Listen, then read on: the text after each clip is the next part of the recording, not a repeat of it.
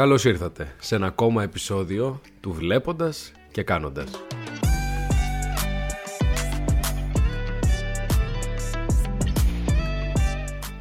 Νέα χρονιά και εφόσον ήταν απέτηση πολλών σκέφτηκα να βάλω ένα καινούριο, όχι τόσο μπιτάκι, ένα χαλί να παίζει από πίσω.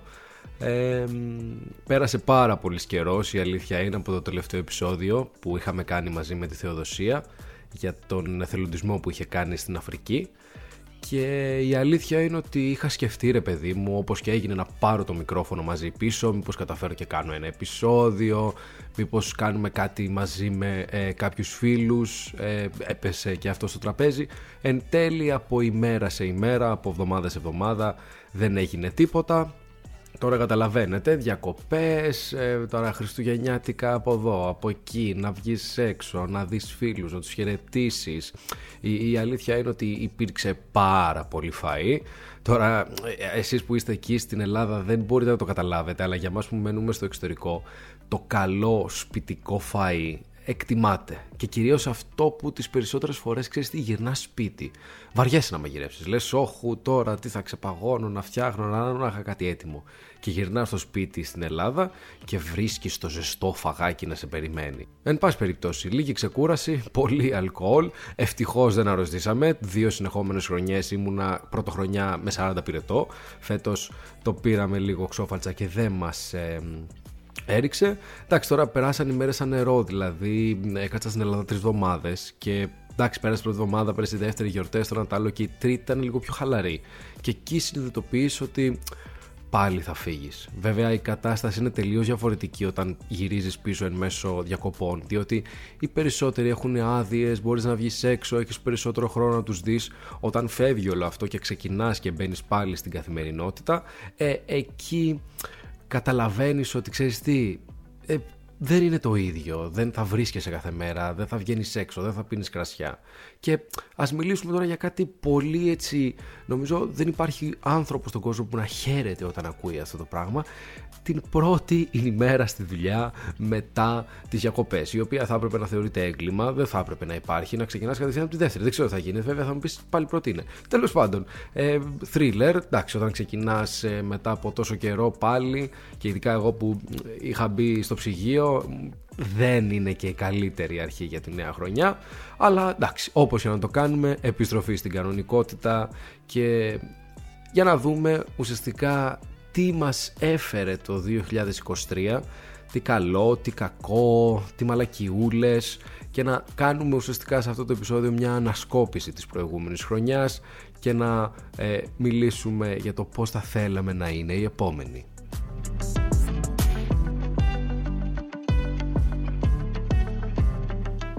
Η χρονιά ξεκίνησε λίγο περίεργα. Μέσα σε αυτή είχαμε πολύ ας πούμε παράξενα γεγονότα τύπου βγήκε το ChatGPT, ε, σώθηκε ο μισός πλανήτης, ε, γεγονότα του τύπου ε, να βάζεις αντικλεπτικά στα λάδια στο σούπερ μάρκετ, ε, στιγμές όπως ε, του The Last of Us που βγήκε και έγινε χαμός, αλλά και θλιβερές στιγμές ας πούμε της ε, προηγούμενης ε, χρονιάς με τον Ολυμπιακό να χάνει την Ευρωλίγκα. Είχα κάνει δύο μέρες να ανασάνω, αφήστε τα να πάρω στο διάλογο.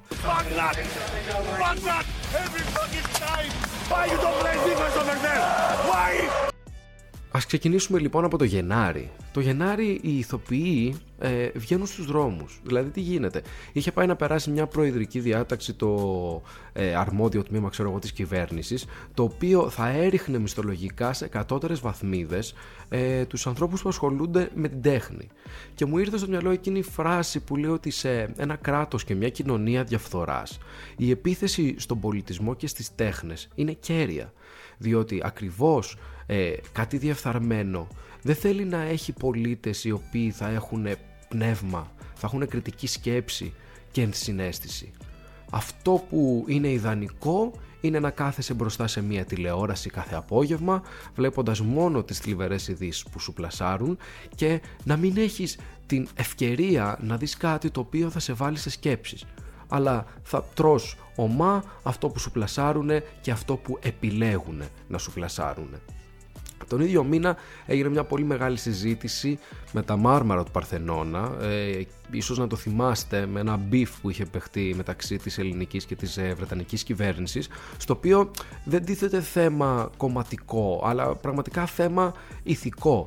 Όταν έχεις μια κυβέρνηση η οποία υποτίθεται ότι ε, αντιπροσωπεύει τον ελληνικό λαό, πρέπει υποτίθεται πάλι να... Ε, βγάζει στην ατμόσφαιρα αυτά τα οποία ίσως να είχαν ξεχαστεί αλλά να είναι πάλι σημαντικά όπως είναι και το θέμα των μαρμάρων και προφανώς και ήταν τεράστιο θετικό αυτή η κινητοποίηση που πήγε να γίνει. Αλλά εντάξει, τώρα προφανώς και το Βρετανικό Μουσείο δεν θα καθόταν να συζητήσει και πάρα πολύ ε, κάτι τέτοιο, διότι αν, δεν έχω πάει ποτέ, αλλά από ό,τι μου έχουν πει, ε, εκεί πέρα μπορεί να έχει 20 θέσεις, ε, 20 θέσεις εννοώ 20 αίθουσες διαφορετικές και όλες έχουν να κάνουν με διαφορετικά ε, κομμάτια πληθυσμού χωρών της ανθρωπότητας, όχι με την ε, Βρετανική. Οπότε καταλαβαίνετε ότι αν κάποιος έρθει και πει ότι ξέρεις τι, εγώ αυτό θέλω να το πάρω, είναι δικό μου, δεν θέλω να το κλέψω. Θέλω να το επιστρέψω εκεί που ανήκει. Εάν το κάνει ένας, ε, εκεί θα ξεκινήσει και θα πάνε και σε περισσότερες και σε περισσότερους. Οπότε βγήκε λίγο, ας πούμε, ε, ταβάνει αυτή η κινητοποίηση αλλά όπως και να το κάνει το ότι αυτό το θέμα τέθηκε ξανά στην επικαιρότητα ε, ήταν πάρα πολύ σημαντικό και είχε και μεγάλο επίσης αντίκτυπο ε, πανευρωπαϊκά και σε ολόκληρο τον κόσμο με πολλές ενέργειες οι οποίες λέγανε ότι ξέρεις τι, ναι επιτέλους τα, τα μάρμαρα πρέπει να επιστραφούν στον τρόπο καταγωγής τους.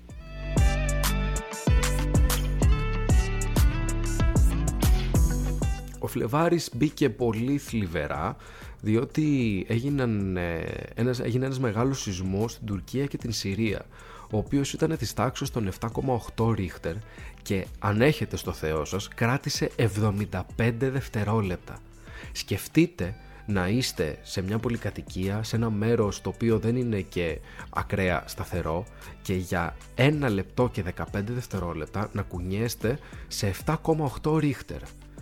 Εδώ μπορεί να το ζούσαμε κάπως διαφορετικά, αλλά στη Συρία και στην Τουρκία που ήταν οι κύριες ας πούμε χώρες που έπληξε ο σεισμός, ξέρουμε όλοι ποιες είναι οι υποδομές αυτών των δύο χωρών.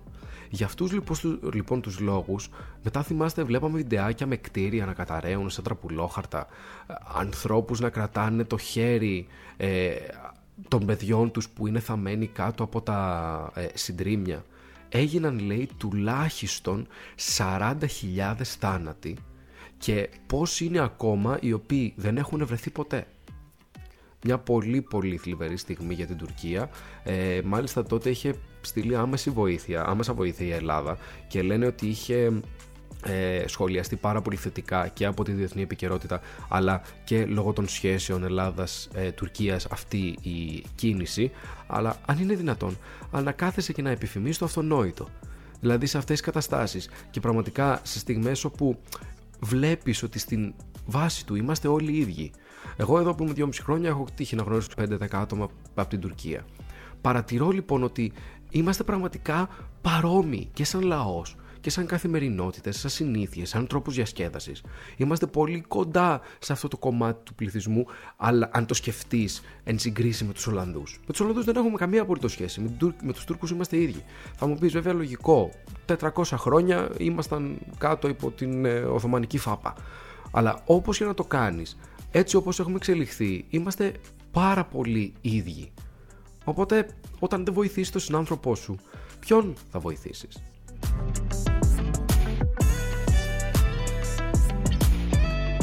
Τέλος εκεί του μήνα είχε πάει και είχε γίνει η μεγάλη δίκη ε, του Φιλιππίδη αυτού του ανθρώπου που εξέπληξε νομίζω δυστυχώς θλιβερά ένα ολόκληρο έθνος. Και θυμάστε όλο το κίνημα που είχε γίνει τότε με γυναίκες που βγαίνανε και μιλάγανε για ε, περι, περιπτώσεις που έχουν περάσει τις οποίες ε, δεν θα έπρεπε σε καμία περίπτωση να είχαν ζήσει και κανένας άνθρωπος να ζήσει και ενώ περιμέναμε όλοι ένα νέο όνομα που είχε ε, βγει τότε στο προσκήνιο και θα ήταν πολύ γνωστός είναι ο Φιλιππίδης και παθαίνει σοκ ένα ολόκληρο έθνος διότι είχε κάνει πορτρέτο έναν άνθρωπο τον έβλεπε στην τηλεόραση και όλο αυτό ήρθε και διαλύθηκε. Λοιπόν, τότε έγινε αυτή η δίκη, ας πούμε, και κρίθηκε αυτός ένοχος για ένα-δυο περιπτώσεις ε, βιασμού στις οποίες ε, του τι, τηρήθηκε ξέρω εγώ πόσο 6 χρόνια αλλά βγήκε έξω ας πούμε με εγγύηση. Πρέπει να λέει παρουσιάζεται στο τμήμα και να μην βγει εκτός χώρας και μαλακίες. Βέβαια αυτού νου του ανθρώπου καταστράφηκε η ζωή και η καριέρα αλλά σε τελική ανάλυση ο καθένας είναι υπεύθυνος των πράξεών του δεν είναι δυνατόν να πίστευε ότι αυτή η κακοποιητική συμπεριφορά θα μπορούσε να γίνει ανεκτή για πάντα.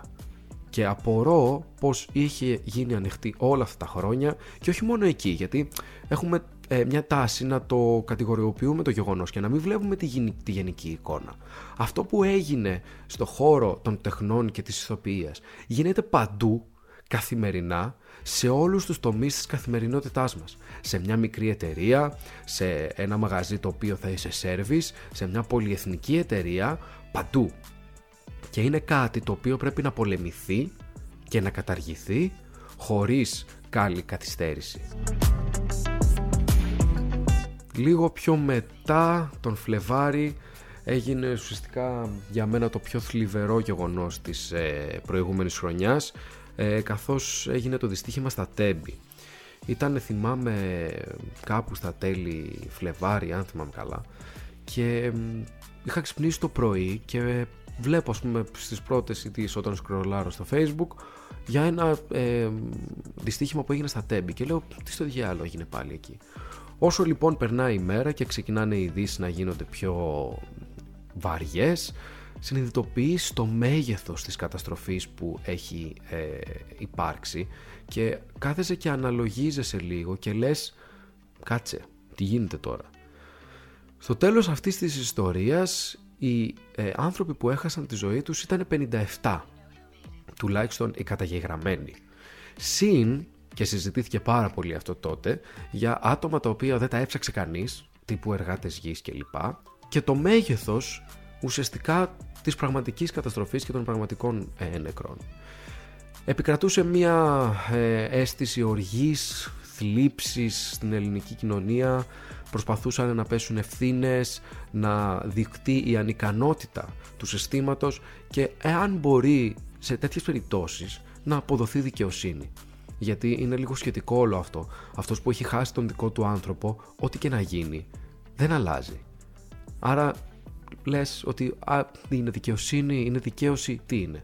Όπως και να έχει, πραγματικά αν έπρεπε να εκφράσω μια γνώμη θα ήταν ότι πόσοι έχουν κάτσει σε καρέκλες οι οποίες ήταν υπεύθυνες για το γεγονός αυτό που έγινε τα τελευταία 20 χρόνια. Από τότε που ξεκίνησε να χρησιμοποιείται ο προαστιακός. Λοιπόν, όλες οι κυβερνήσεις, όλοι οι υπουργοί, οι διευθυντές, δεν ξέρω ποιος θα μπορούσε να είναι υπεύθυνος. Όποιος είναι υπεύθυνος θα πρέπει να καθίσει το ξουκαμνί το αποτέλεσμα θα είναι το ίδιο. Αλλά κάτι πρέπει να αλλάξει σιγά σιγά σε αυτή τη σκάτω χώρα που ζούμε. Και το λέω εγώ που αυτή τη στιγμή είμαι στο εξωτερικό και νιώθω ότι είμαι και πάντα θα είμαι στην Ελλάδα. Είχαν βρεθεί το σταθμάρχη σαν εξελαστήριο θύμα, είχαν πάει να τα φορτώσουν όλα πάνω του, αλλά όταν γινόντουσαν ερωτήσεις του τύπου Ρε αδερφέ, έχει κυκλοφορήσει ότι έχεις τον εξοπλισμό τα τελευταία 20 χρόνια το έργο και καλά όλο αυτό θα έπρεπε να είναι τελειωμένο μέχρι το 2016 και έρχεσαι τώρα και μου λες ότι δεν έχει γίνει καν η εγκατάσταση του εξοπλισμού. Αν πράγματα τώρα τρομερά, τα οποία σε ένα κράτος οργανωμένο δεν θα ε, υπήρχε περίπτωση να ε, υπάρχουν καν, σε τελική ανάλυση ό,τι έγινε δεν αλλάζει, ε, οι άνθρωποι έχασαν δικούς τους ανθρώπους. Η αδερφή μου μάλιστα μένει στη Φλόρινα και χρησιμοποιούσε συχνά αυτό το τρένο. Ε, και μετά από αυτή την κατάσταση δεν ξαναπήρε το τρένο, πηγαίνει μόνο με το κτέλ γιατί φοβάται, είναι λίγο περισσότερη ταλαιπωρία, αλλά σκέψου πόσο μεγάλη επίδραση είχε αυτό στην ελληνική κοινωνία.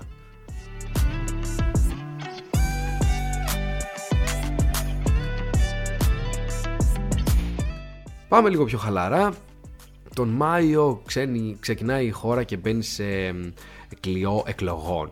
Ανακοινώνονται οι ημερομηνίες, ε, το ένα το άλλο. Ε, ένα από τα σημαντικότερα γεγονότα που έγιναν την προηγούμενη χρονιά και πραγματικά δεν μπορεί κανένας να μην χαρεί από την ε, ακοή αυτού του γεγονότος είναι η πρώτη δοκιμαστική κίνηση σειρμού η οποία έγινε στο μετρό της Θεσσαλονίκης.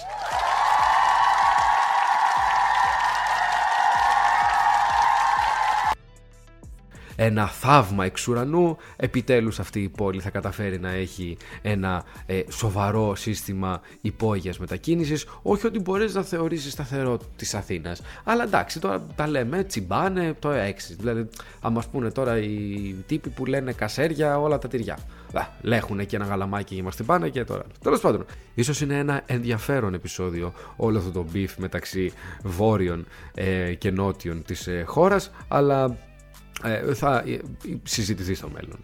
Εν πάση περιπτώσει, ε, είχαμε κάτι γεγονότα, δεν ξέρω αν θυμάστε, που είχε βγει ένα βιντεάκι του Λούμπεν που ουσιαστικά έδειχνε όταν ο Μπακογιάννης είχε πάει να μιλήσει στον αυτιά. Αυτό το βδέλιγμα, αυτή τη, τη, τη, τη σάβρα της ελληνικής δημοσιογραφίας. Λοιπόν, και πέφτει τώρα ένα γλύψιμο. Μιλάμε ακραίο. Καλημέρα κύριε Αυτιά. Ευχαριστώ πολύ για την πρόσκληση. Σας τιμά το γεγονός του Πανεπιστημίου. Η Πανεπιστημίου τη φτιάξατε. Ηλιοφόρο Πανεπιστημίου. Το τόσο πολύ που ε, παρό, ζή, θα ζήλευε το άλλο το. Πώς, πώς το λέγανε αυτό το fast dates; Αυτό που είχαν βγάλει να πούμε και πήγαινε συναντούσε σε έναν άγνωστο και βλέπω.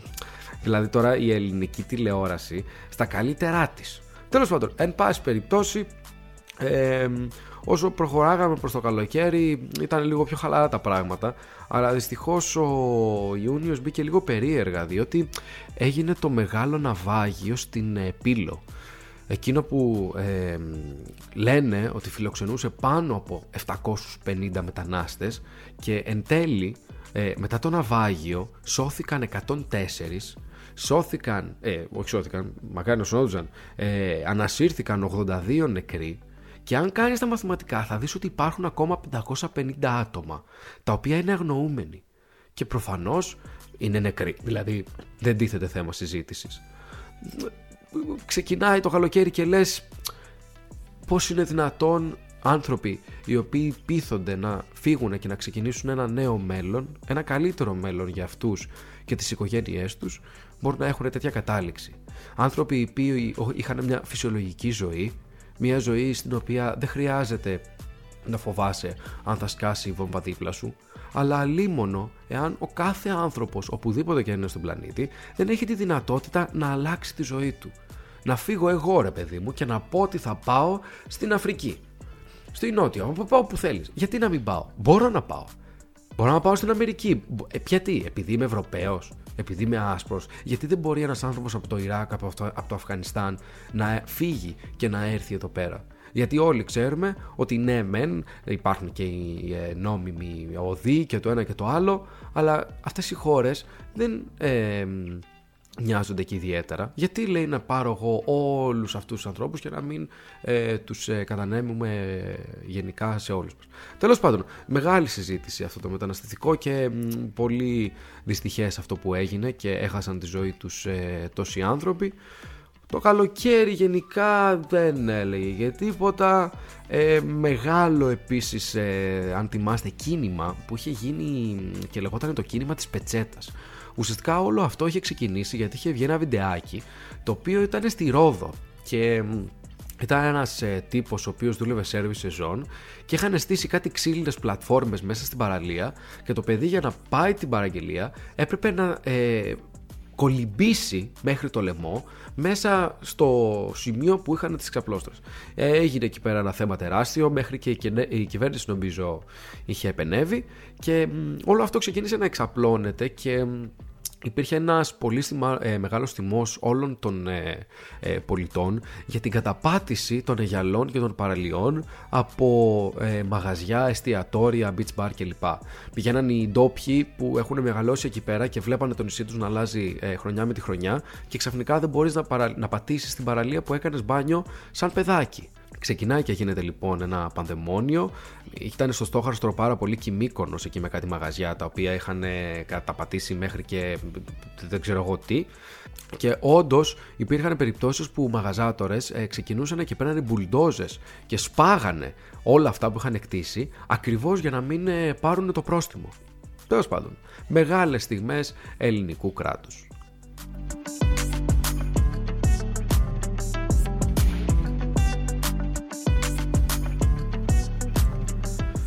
Προς το τέλος του καλοκαιριού έγιναν ε, δύο πολύ μεγάλες φωτιές, αν θυμάστε. Η μία ήταν στη Ρόδο και η άλλη στην ε, Δαδιά. Και οι δύο ήταν τρομερά καταστροφικές, αλλά ιδιαίτερα αυτή στη Δαδιά έκαιγε 17 ημέρες. Σχεδόν τρεις εβδομάδε υπήρχαν ενεργά μέτωπα. Και μέσα σε όλο αυτό καταστράφηκε το 60% ολόκληρου του δάσους. Ήταν μια από τις μεγαλύτερες φωτιές που έχουν καταγραφεί ποτέ στην ιστορία της Ευρωπαϊκής Ένωσης και οι επιστήμονες λέγανε ότι σε 60 με 80 χρόνια θα είναι σε θέση η περιοχή για να πούμε ότι έχει γίνει ακριβώς όπως ήταν πριν φωτιά. Μιλάμε τώρα για τάξεις μεγέθους χρόνου, τις οποίες ναι μεν μπορούμε να τις καταλάβουμε, αλλά σκεφτείτε τι είναι. Ένα παιδί που θα γεννηθεί τώρα μπορεί να μην είναι ποτέ δυνατό να δει αυτό που θα μπορούσαμε να έχουμε δει εμείς. Και σε πιάνει έτσι ένα παράπονο, ένα γιατί, ένα γαμότο, γιατί γίνονται όλα αυτά, όχι μόνο εκεί πέρα, αλλά παντού.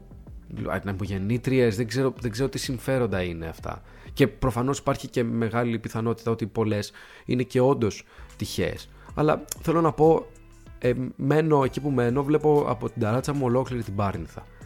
Και το καλοκαίρι όταν κάηκε το μισό βουνό, ε, ήμουνα τότε με τρεις ε, φίλες Ολλανδέζες που είχαν έρθει ε, για διακοπές στην Ελλάδα και ήταν την προηγούμενη μέρα πριν φύγουμε για να πάμε στην Τίνο και καθόμασταν πάνω στο παράθυρο και έβλεπα το βουνό να καίγεται από ε, αριστερά προς τα δεξιά ολόκληρο και εν τέλει όντως δεν έμεινε κολυμπηθρόξυλο. Δηλαδή, ανέβηκα μόλις γύρισα από τις διακοπές και πήγα πάνω με ένα φίλο του Δημήτρη μια βόλτα στο καταφύγιο στον Μπάφι. Και περνάς δυστυχώς μέσω του δρόμου από τα καμένα και σε πιάνει η καρδιά σου. Τέλος πάντων, ένα γιατί, ένα γαμότο, ένα να πάνε στο διάολο όλα. Γιατί λίγο πιο μετά ε, γίνεται το άλλο θλιβερό της ιστορίας, οι πλημμύρες στη Θεσσαλία. Ε, έριξε εκεί πέρα λέει ποσότητες χιονιού, οι οποίες, ε, ε, χιονιού, καλά, νερού, οι οποίες πέφτανε κανονικά λέει σε διάστημα χρόνων, όχι σε διάστημα ωρών. Οπότε εκ των πραγμάτων όλο αυτό το σύστημα, ό,τι και να του κάνεις με τόσο πολύ νερό, κάτι θα πάει λάθος, κάτι θα φρακάρει. Και ειδικά σε περιοχές οι οποίες είναι πιο παιδινές. Γιατί τι γίνεται, έβρεξε γύρω γύρω στα βουνά και στη Θεσσαλία στον κάμπο πλημμύρισε όλο. Είναι λογικό αυτό από άποψη ε, γεωλογική. Αλλά υπάρχουν και γεγονότα όπως, δεν θυμάμαι τώρα ποια εταιρεία ήταν, νομίζω η Τέρνα, ε, είχε πάρει πριν κάποια χρόνια ε, μερικά εκατομμύρια ευρώ για αντιπλημμυρικά έργα στην, ε, στη Θεσσαλία και αποδείχτηκε ότι αντί για αντιπλημμυρικά έργα αυτοί χτίζανε δρόμους. Θέλω να πω, OK, ναι, μεν είναι φύση και δεν έχεις και πολλά ε, να κάνεις απέναντί της, αλλά πρέπει να είσαι προετοιμασμένος. Να σε έχουν καλέσει να κάνεις ένα έργο και να μου τρως τόσα εκατομμύρια για κάτι και εν τέλει να φτιάχνεις κάτι άλλο. Και φανταστείτε τι γίνεται με πράγματα και γεγονότα που δεν τα ξέρουμε και για να τα μάθουμε πρέπει δυστυχώς σε αυτή τη μπουρδέλο χώρα που ζούμε να γίνουν τέτοια πράγματα για να βγουν στο προσκήνιο.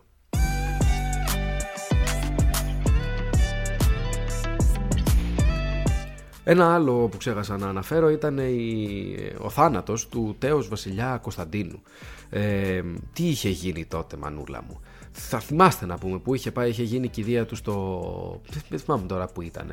Αλλά είχε βγάλει και ένα τρομερό βίντεο το Λούμπεν που φωνάζανε Βασιλιά μας και το ένα και το άλλο. Δηλαδή κόσμος τώρα, ο οποίος πραγματικά δεν μπορώ να καταλάβω, δεν έχει κάτι άλλο να ασχοληθεί. Ψωμί, ελιά και Κώτσο βασιλιά. Πίσω δηλαδή ολοταχώς στο μεσαίωνα. Θέλω να πω θεσμικά και μόνο να το δεις. Αυτοί οι ρόλοι δεν έχουν κανένα απολύτως ρό, ε, ε, ε, ρόλο. Ναι, θέλω να μου πεις τι εξυπηρετεί ο πρόεδρος Δημοκρατίας ή ο Βασιλιάς. Να κάθεται και να τρώει και να πίνει όλη μέρα στο κεφάλι το δικό μου και το δικό σου. Εντάξει, τώρα αυτά και άλλη μεγάλη κουβέντα, αλλά σε γενικές γραμμές της πουτάνας στο κάγκελο. Στην ε, Θεσσαλία Επίσημα λένε ότι είχαν πεθάνει 17 άτομα, αλλά υπήρχαν πάρα πολλές μαρτυρίες οι οποίες λέγανε ότι ε, έτρεχε το ποτάμι και οι άνθρωποι ήταν πάνω στις σκεπές και βλέπανε παρασυρμένα σώματα. Τόματα δηλαδή, τα οποία οι άνθρωποι είχαν πνιγεί και φεύγανε. Και για, μιλάγανε για πάρα πολλούς εργάτες γης, οι οποίοι μείνανε, μένανε εκεί πέρα στην περιοχή, ζούσαν σε ε, σπίτια που όλοι ξέρουμε που ζουν και όλοι αυτοί, τους οποίους σίγουρα δεν θα τους αναζητήσει και κανένας, ε, προφανώς πεθάνανε. Δηλαδή, οι πραγματικοί αριθμοί είναι σίγουρα μεγαλύτεροι. Και είχε βγει τότε και μια κοπέλα η οποία σε ένα νοσοκομείο δούλευε και είχε παιδιά. Οι νεκροί είναι πάνω από 100, αλλά δεν το βγάζουν για να μην γίνει της πουτάνας. Τέλος πάντων, ε, θλιβερές καταστάσεις ε, και όλοι προφανώς ε, σκεφτόμαστε και λέμε τι είναι σημαντικό.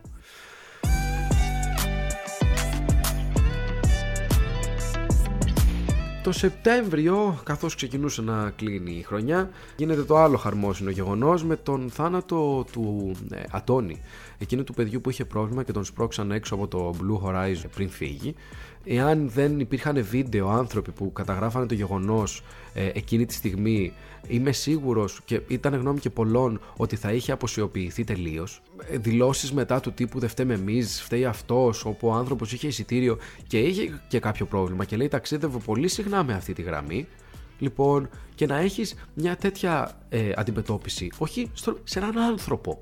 Οτιδήποτε και να είναι, είναι άνθρωπος. Τέλος πάντων, προς το τέλος μεγάλο γεγονός. Ε, αν θυμάστε που ε, έκλεισε το ΆΚΑ εντάξει, για όλους εμάς που βλέπουμε λίγο μπάλα και ασχολούμαστε περισσότερο με τον αθλητισμό, ήταν έτσι μεγάλο γεγονός. Αλλά γιατί ήταν μεγάλο γεγονός, Γιατί το, το, είχε θέμα, λέει, ε, το στέγαστρο, υπήρχαν θέματα στατικότητας, διότι υπήρχε, είχε πολύ ελλειπή συντήρηση το κτίριο και βγήκε μετά η τρομερή είδηση ότι ο Καλατράβα, όταν είχε κάνει ας πούμε, όλα αυτά τα έργα, είχε αφήσει κάποια manual για τους καθαρισμούς, για συντηρήσεις, για τα πάντα. Λοιπόν, και λέει, είχε χαθεί αυτό το manual. Δηλαδή η Ελλάδα 53.000.0. Χειρότερα. Τέλος πάντων, άλλα διάσπαρτα ξέρω εγώ γεγονότα της χρονιάς ήταν ε, η θάνατη του Πάγκαλου, του τύπου που είχε βγει και είχε πει μαζί τα φάγαμε.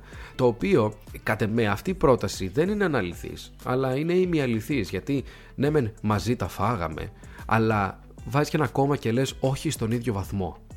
Διότι είναι πραγματικά μέσα στη ρίζα της ελληνικής κοινωνίας. Αλλά δεν μπορείς να συγκρίνεις εσένα που πήγες και έφαγες εκατομμύρια ελληνικού λαού ε, και μάσησες ε, ό,τι μασιέται, με εμένα που εγώ δεν διαφωνώ ότι είμαι μέρος του προβλήματος γιατί μπαίνω στο λεωφορείο και δεν χτυπάω εισιτήριο ή προσπαθώ να μπω στο μετρό και δεν χτυπάω εισιτήριο. Το κατανοώ ότι είμαι μέρος του προβλήματος. Λοιπόν, αλλά σε τελική ανάλυση έχουν όλοι τις ευθύνες που έχουν. Τώρα που ήθελα να πάω στο αεροδρόμιο για να γυρίσω στην Ολλανδία, πήγαμε τον προαστιακό.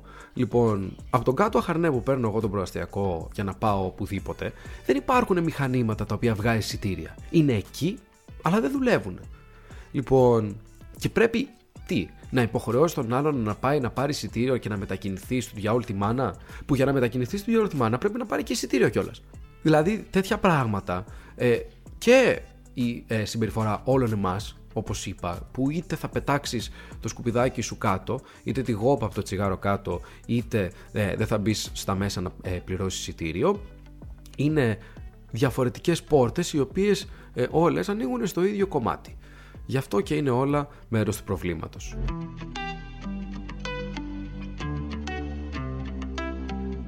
Ο Γιάννης Μακρόπουλος πέθανε. Όποιο δεν ξέρει το Γιάννη Μακρόπουλο να φύγει από το podcast. Τραγούδια τώρα όπως ε, Χίλια μύρια κύματα ή το Λέγκο και τα παραμονεμένα λόγια. Ο τύπος είχε μελοποιήσει Σολομό, Ελίτη, Σεφέρι, τεράστιος. Όπω τεράστιος ήταν και ο Μπίλι, ο Καράς, που ε, χαιρέτησε κι αυτός σε παραμονή Χριστουγέννων. Τώρα εντάξει, όποιος και να ρωτηθεί, ε, ο πιο heavy μεταλλάς, δεν υπάρχει περίπτωση να μην έχει, να μην έχει τραγουδήσει Βασίλη Καρά στις 3 η ώρα το πρωί σουρωμένος σε ένα πάρτι γιατί τον παράτησε το μαράκι.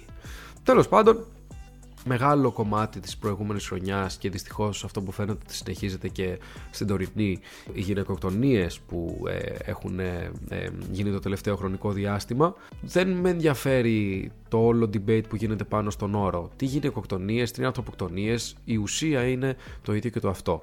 Το ότι είναι γυναίκες στις περισσότερες φορές σίγουρα είναι πολύ ανησυχητικό και νομίζω βγάζει στο προσκήνιο την μεγάλη πατριαρχία που κρύβεται ακόμα δυστυχώς στην ελληνική κοινωνία και προσπαθείς να βρεις τρόπους να αποφύγεις αυτό που γίνεται μην ξέροντας πώς.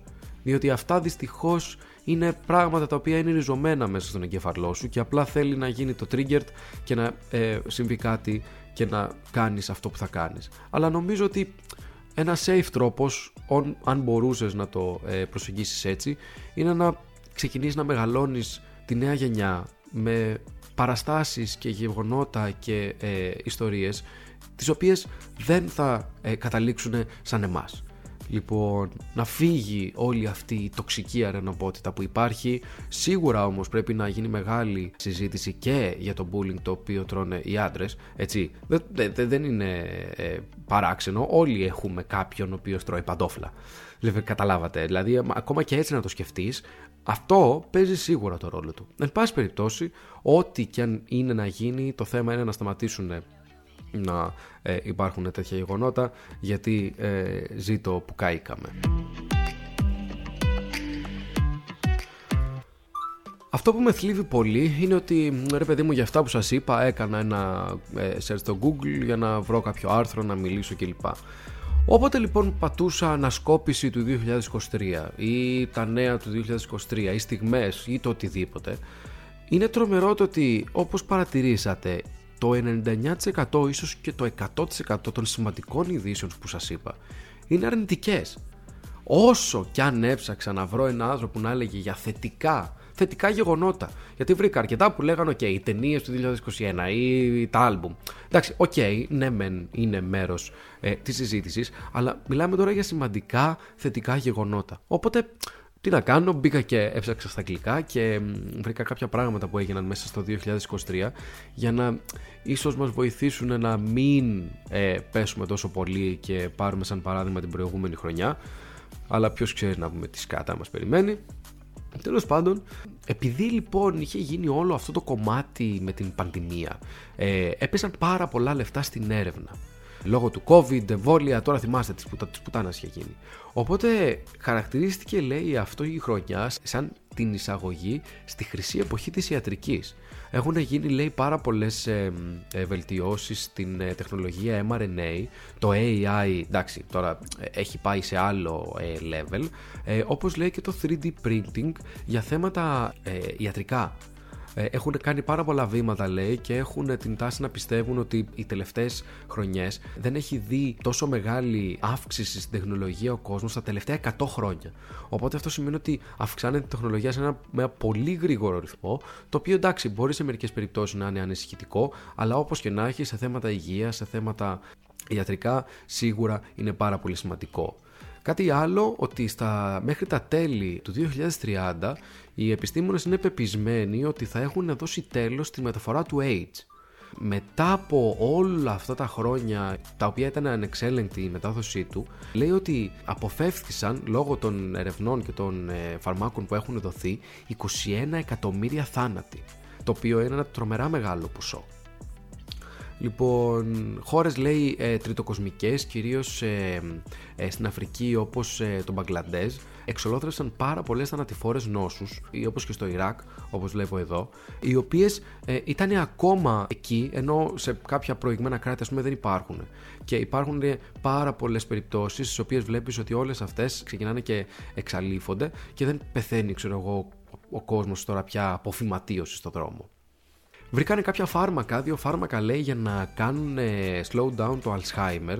Δεν μπορούν λέει να το ε, καταργήσουν τελείως, αλλά είναι πεπισμένοι πως έχουν τη δυνατότητα να το καθυστερήσουν όσο γίνεται και να μην ε, χάσεις ε, μνήμες και εμπειρίες από την ε, ζωή σου όπως έγιναν και πάρα πολλά βήματα λέει σε ε, μελέτες κατά του καρκίνου για το θεραπει, των θεραπείων κατά του καρκίνου οι θάνατοι έχουν πέσει στο 1 τρίτο σε σχέση με το 1990.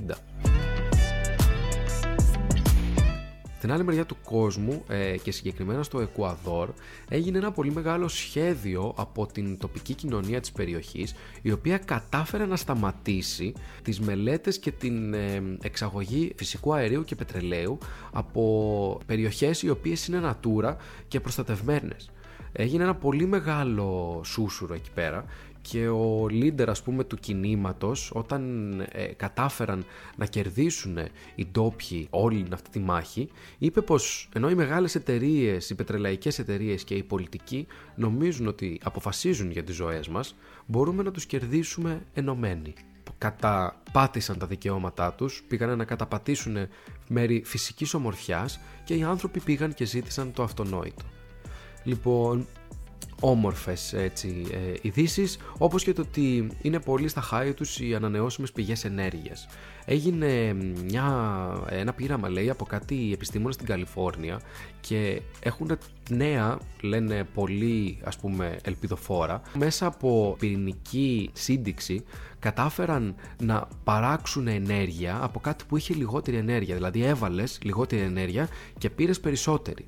Αυτό ίσως λέει θα μπορούσε να είναι το point το οποίο ε, θα μας κάνει να στραφούμε στην ε, καθαρή και χωρίς όρια ενέργεια αλλά βέβαια τώρα εντάξει αυτά είναι πολύ πρωταρχικά, είναι ακόμα σε εργαστηριακά επίπεδα και δεν μπορείς να προβλέπεις πώς θα εξελιχθεί όλο αυτό στο μέλλον.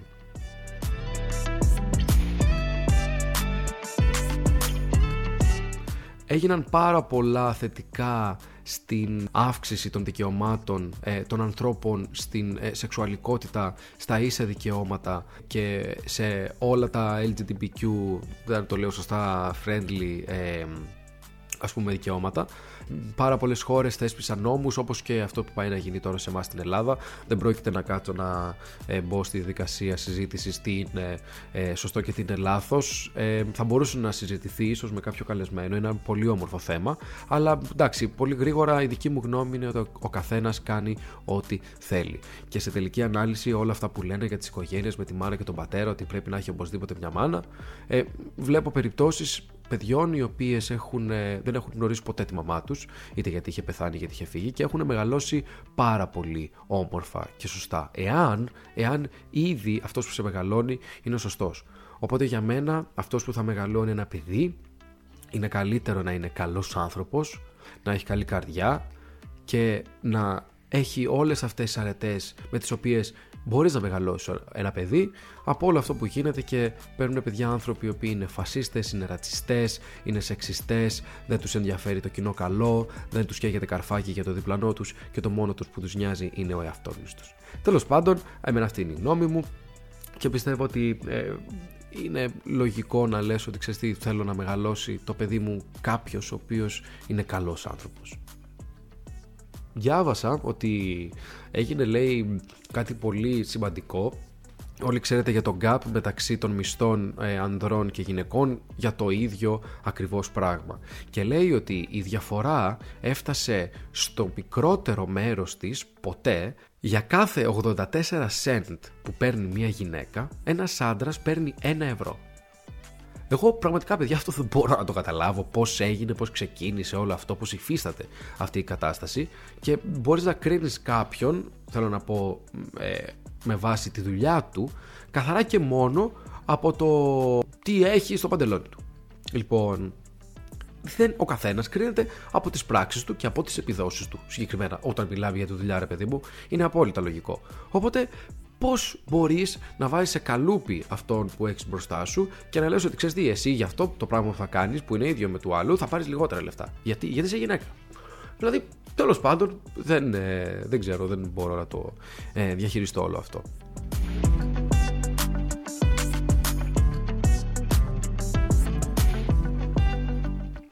Κάπως έτσι φτάσαμε στο τέλος του πρώτου επεισοδίου για το, για το 2024. Ε, θέλω να μου πείτε γνώμες για το μπιτάκι που έχω βάλει από πίσω να παίζει, αν είναι καλύτερο ε, ή χειρότερο από το προηγούμενο.